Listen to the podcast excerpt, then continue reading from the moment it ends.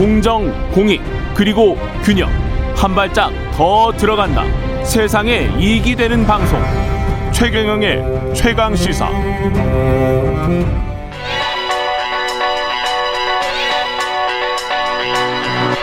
최강 시사. 김수민의 눈. 네, 김수민의 눈 김수민 평론가 나와 계십니다. 안녕하십니까? 네, 반갑습니다. 이번 주가 대선 gold week, 뭐 super week 뭐 네. 이러는데 민주당 경선 어제부터 시작돼서 그 이야기 갖고 나오셨나요? 네, 예비 예. 후보 등록 시작을 했고 여러 후보가 붙어서 구룡 구도가 만들어진다 음. 이런 전망이 나오고 있습니다. 이재명 지사가 이번 주에 출마 선언을 하고 구룡 구도는 뭔가요? 아홉 명의 용이라고 아, 표현이 되죠. 우리 이거는 좀 네. 하지 맙시다. 구룡. 아니 네. 여야 다 떠나서 저는 네. 이런 용어 자체가 임금을 상징하는 것 같아서 되게 기분이 나빠요.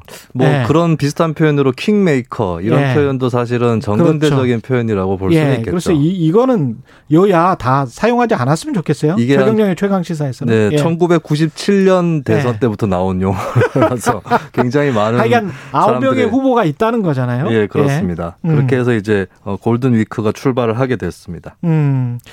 그 경선 일정부터가 쟁점이었는데 이거는 9월 초로 원래 계획대로 하기로 했고 생각보다 빨리 뭐라고 하- 해야 될까요? 저 갈등이 진화가 된것 네. 같습니다. 상당히 많은 의원들이 경선 연기 주장을 했고 예. 최고위원, 당무위원 등등 또 많았거든요. 이게 왜 이렇게 빨리 끝났을까? 음. 어, 이 얘기가 없긴 한데 저는 청와대에서 조율에 좀 나서지 않았을까 이런 상상도 좀 해봅니다. 예. 이게 한꺼번에 이렇게 어, 가라앉는 것이 청와대에서 조율을 해- 했을 것이다. 뭐 빨리 좀 진행을 하는 것이 국민들 보기에도 낫겠고 여러 가지 설득 논리도 있지 않을까 싶은데 예. 어쨌든 간에 뭐 어, 전체적인 차원에서의 조율 이런 것들이 되기는 됐다라고 음. 하는 것이고 이재명 지사 입장에서는 삿바 싸움에서 일단 승리를 한 것이기 때문에 예. 어느 정도는 어, 본판에 들어가기 전에 고무적인 일일 수 있겠다 이렇게 봅니다. 아홉 명으로 지금 이 시작하는 게 경선 흥행에 뭐 최문수 지사는 뭐 매기론을 네. 예. 그 어떤 작용을 할 것 같습니까? 경선은 흥행이 네. 될것 이? 구룡이라고 불리우는 이 예. 구도가 두 예. 번의 전례가 있었는데요. 처- 아까 말씀드렸던 1997년 신한국당 경선 예. 그리고 2002년 민주당 경선 음. 이쪽 이 뭐 소위 다룡 구도다 이렇게 예. 표현할 수 있겠는데 두 번 다 흥행은 됐었어요. 경선 흥행은 됐었고 정권 창출로 이어진 거는 97년은 실패했고 2002년 민주당은 성공을 했는데 근데 결국에는 여러 명이 늘어서 있다 이거보다는 두 명 또는 세 명 정도의 강한 주자가 있어야 되는 예, 그래야 음. 좀 흥행을 하기에 쉬운 어, 그런 것이고 예전의 사례도 그랬던 건데 예. 그렇기 때문에 이번에도 현재로서는 이재명 지사가 일강 구도를 형성을 하고 있잖아요. 그렇죠. 그렇다면은 어 거기에 필적할 만한 주자가 한두 명 정도는 더 나와줘서 나와줘야. 예, 2강, 3강이 되어 줘야 이제 흥행에 어, 필수적인 요소가 갖춰질 것이다라고 전망을 해 봅니다. 그래서 이 단일화 시나리오가 계속 나오고 있는 것 같은데 홍익표 의원한테 아까 뭐 1단계, 2단계 단일화 시나리오가 있는 거 아니냐. 네. 그 답은 못 하시더라고요. 어떻게 보세요? 이게 경선 단계가 진척되기 전에 먼저 예. 단일화하는 것은 좀 쉽지 않을 수 있겠다라고 음. 보여지는 게 반이재명 단일화를 한다고 하더라도 그렇게 단일화를 하게 되면 2위 후보에게 조명이 집중되는 효과가 있거든요. 그렇죠. 그렇다면은 2위 후보 말고는 다른 후보들은 좀 하기 어려운 할 필요가 없네.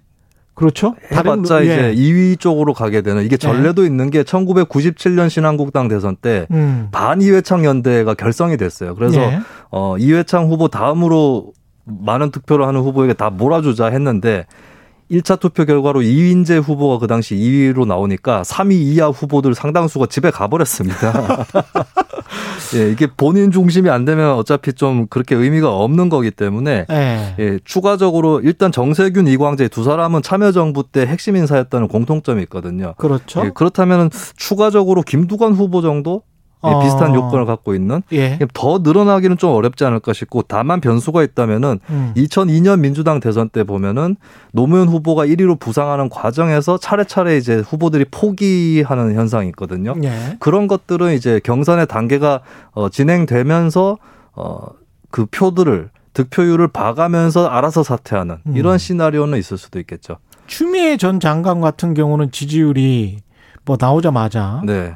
뭐 중위권 이상으로 올라간 거잖아요. 네, 그 네. 내에서 그 단일화 가능성이 있습니까? 추전, 추전 장관 같은 경우는 현재 지지율에 비해서도 아직 강성 친문이라고 하는 쪽에 지분이 어, 많이 남아 있기 때문에 음. 단일화 없이 독자적으로도 상승을 할 수 있는 상황이거든요. 그렇죠. 구, 굳이 단일화에 참여할 필요가 있을까라고 음. 했을 때 이제 추 전 장관은 좀 단일화에 참여하는 것은 상대적으로 어, 가능성이 많이 떨어진다.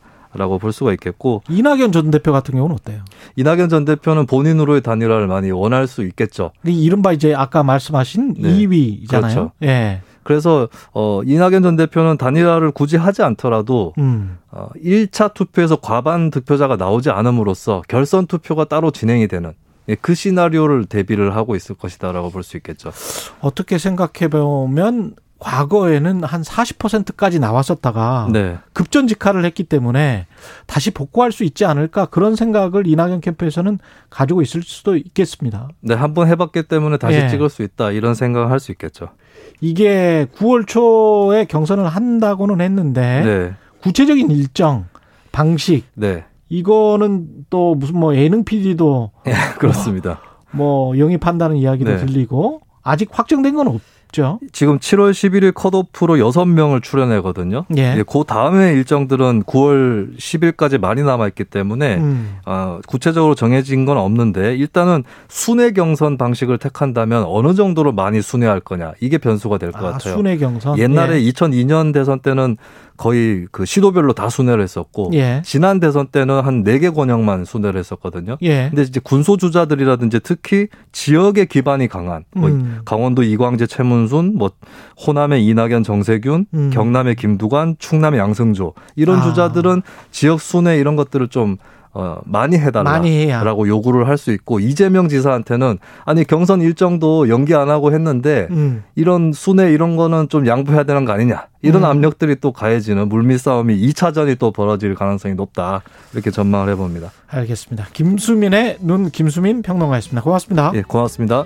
KBS 1라디오 최경련의 최강사 2부는 여기까지고요. 잠시 후 3부에서는 사건 사고의 이변을 파헤쳐보는 진실탐사 K 국정조사 요구하고 나선 성추행 피해 신고 극단적 선택을 한 공군 이모 중사의 유족 만나봅니다. 일부 지역국에서는 해당 지역 방송 보내드리겠습니다.